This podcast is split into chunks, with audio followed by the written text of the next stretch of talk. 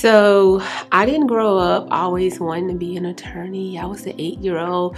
That wasn't me. I actually started off wanting to be an engineer, and then I was going to be a physician's assistant. Had some things happen in my life. My son passed. Um, had other children. So I was a dispatcher for 911 for a number of years and had another life event that caused me to have to make a major life decision. And in my experience with hospitals and not having access access to the care that I've always had when I had private insurance and private care, I thought, wow, is this how people are treated who don't have access to resources? Well, that is very unfortunate.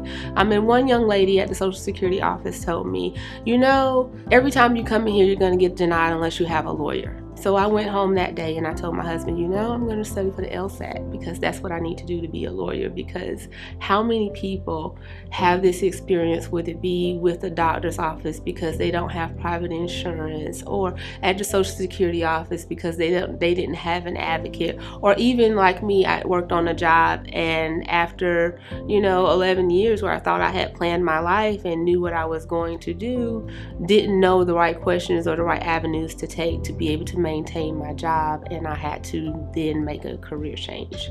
And so that's what I did. I guess you can call it stubborn or you can call it I ran from service that I learned my entire life. My grandfather was a county commissioner, then he was a state representative, my dad's a pastor, and look what I'm doing. I'm here for service. That's why I went to law school.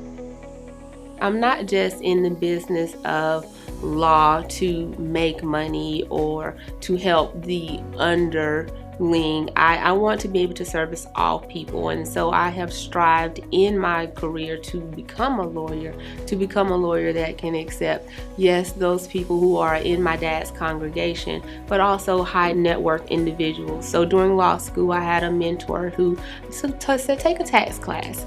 And so I took a tax law class and me being the overachiever that I am, I finished law school, took the bar exam, and went back to law school to get a tax law degree. And I'm in private wealth so that I can help those clients um, structure their estates and their entire life, their financials and their insurance, the entire portfolio of it all, of their life, their businesses, to include their businesses, to come up with a plan.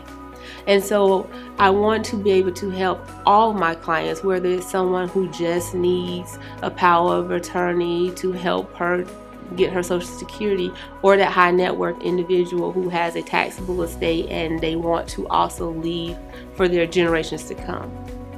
Assisting you with your legal needs is bar none our firm's top priority. Allow us to assist you in advocating for your rights. We never take for granted the trust people place in us to represent them. And it's always an honor when we get the opportunity to empower others through the law. I am Shantae Bridges. And I am Keith Farmer. And, and we, we, are Bridges, Bridges Farmer, Attorneys, Attorneys at Law. Law. Contact us for your case evaluation.